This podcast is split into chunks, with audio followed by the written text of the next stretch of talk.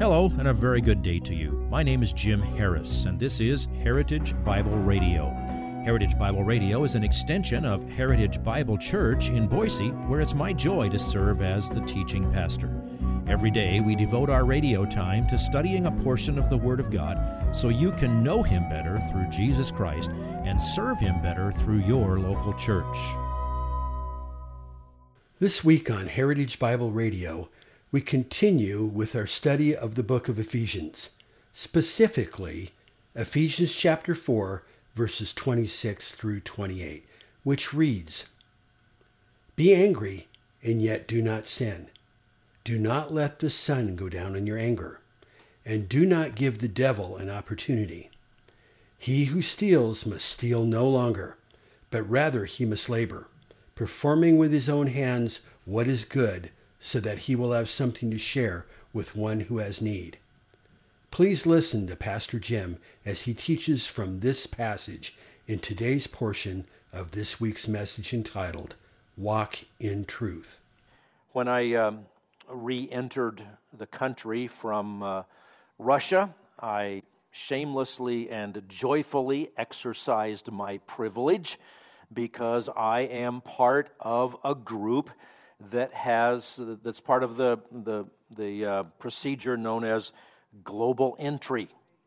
If you've ever been out of the country and you and you come back into a major airport, you know how it is. You get you, you get ushered along, and then uh, they say uh, enter right here, and you go down the line that goes down this way, and you turn around, you go down the line that goes this way to the other end of the room, and you turn around the line that goes this way, and later in the afternoon. You get to the customs guy who then says, "Oh yeah, you're, you're who you say you are. You can you can come on in. Go get your go get your suitcase." Well, if you have global entry, I skipped that line. I went over to this place over here. I walked up, and they've made it even easier than it was the last few times I entered. This time I walked up, and it just said, Put your face in this frame and push the button. I put my face in the frame, push the button. It says, Welcome home, Mr. Harris. That's cool. I mean, about 15 minutes, 20 minutes at least that it, that it saved me. And I belong to that club. I get in just by smile. I didn't even smile, just showing my face. And I get in. Now, a lot of people think of Christianity that way. It's the heavenly version of global entry. I just show my face and I get in, and that's what it's all about. Well, you know what? That's an abominable illustration of what it means to be a Christian.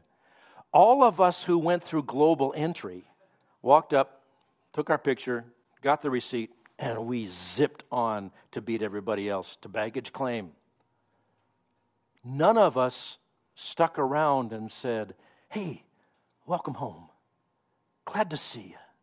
Hey, how about we stop and pray together? Can we have a little Bible study? Let's, let's, let, let's celebrate that we belong to this. No, that wasn't it. But that's the body of Christ. Yes, you get heavenly entry not based on anything you did. When you go and show your face for the heavenly entry, God looks and says, Oh, Jesus. He sees us clothed in his righteousness. But between now and then, we belong to each other. And this, my friends, in this series of imperatives, shows part of how we demonstrate that we belong to each other. So let's move on to the next of these commands. Number two in our outline be angry. Ephesians 4 26. Be angry, and yet do not sin. Do not let the sun go down on your anger. Now, the word angry here is uh, a Greek word that you didn't know that you knew. It's the Greek word orge. If you were to see it spelled, transliterated in English, it would look like orgy. What a minute. Well, What's that all about? Well, um, Orgy doesn't mean, orge doesn't mean that in that sense primarily. It means um, um, a, a boiling over. It's God's settled attitude against sin that one day will be poured out as his, as his wrath. And by the way, this is also a quote from a, uh, an Old Testament passage. In this case, it comes from the Septuagint version of Psalm chapter 4, verse 4 Be angry and do not sin. Now, let's make, let's make a couple of observations there. First, understand it is possible to be angry without sinning. In other words, not all anger is sinful. Most of the times when we get angry, yes, we are, we are sinning, but not all anger is sinful. And would you notice, yes, it does mean what it says. You are commanded to be angry. It doesn't say, if you happen to become angry, don't sin. Now, that's good advice if you become angry, don't sin. You do not have to sinfully express your anger. But that's not what it says. It says, be angry. It's a command to be angry, and it's even one of those present imperatives, which means that this should be your consistent response in certain situations. So let's see if we can apply that a little bit. Well, the first part is fairly easy. When you get angry, understand you can handle it without sinning. That might seem foreign to you if you come from a family or a culture where, you know, to vent your frustration means that dishes get broken and, uh, and people scurry for cover or something like that. But uh, we need to think it through. You don't have to have a sinful reaction to anger. But we also need to figure out what is it that I'm commanded to be angry about. Well, the key to this is to be angry at what makes God angry, what insults his character, what contradicts his truth. Uh, for example, I'll show you that there's a godly kind of anger. 1 Kings 11, verse 9. Now, Yahweh was angry with Solomon because his heart was turned away from Yahweh, the God of Israel, who had appeared to him twice. God is highly displeased, you might even say, angry toward those who profess to know him and turn away from him, even temporarily. Or Psalm 7:11. Here's a definition of God or a description of God. God is a righteous judge and a God who has indignation every day. Boy, if you're perfectly righteous, there's a lot of things in this world that are going to tick you off. God has indignation every day toward that which robs him of his glory.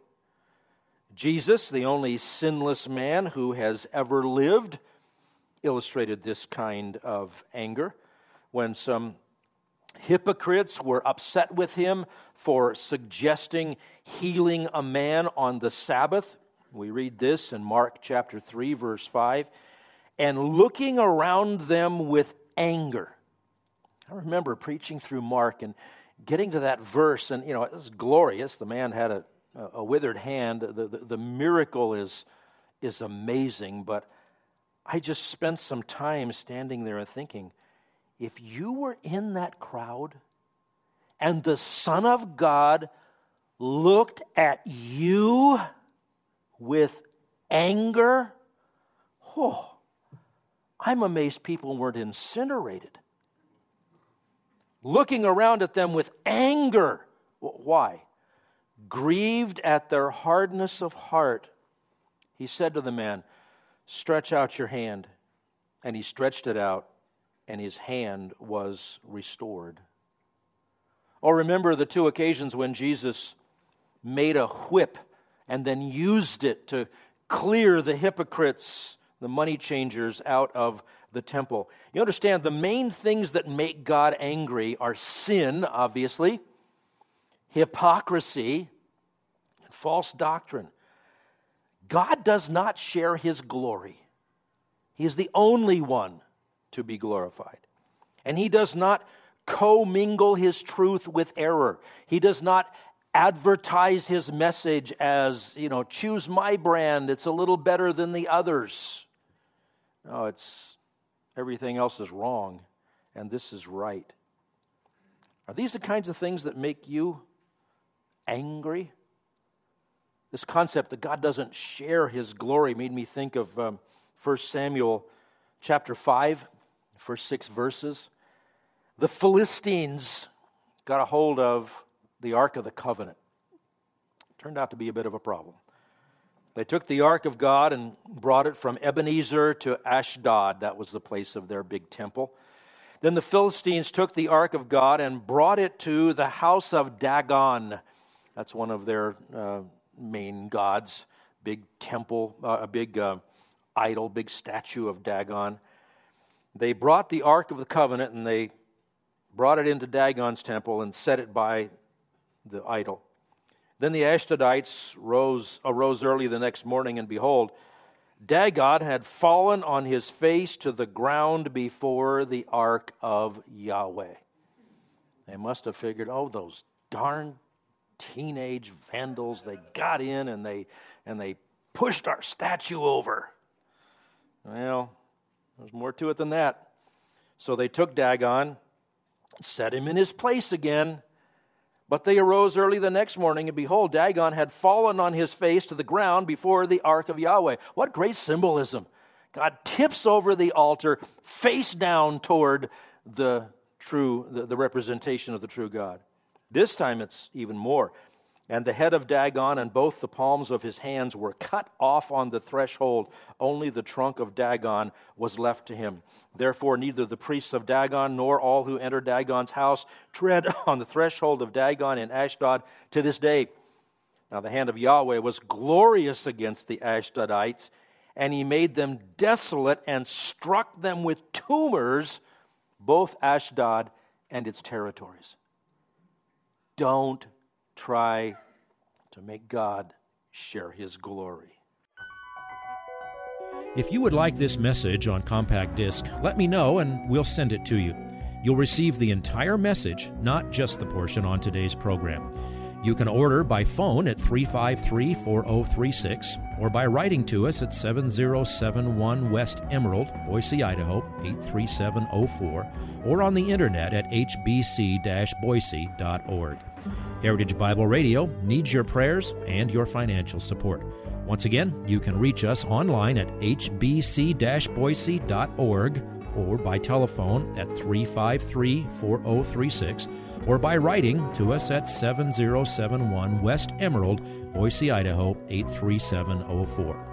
And if you need a church home here in the Treasure Valley, I hope you'll visit us any Sunday at 7071 West Emerald. For Heritage Bible Radio, I'm Jim Harris. See you next time. Bye bye.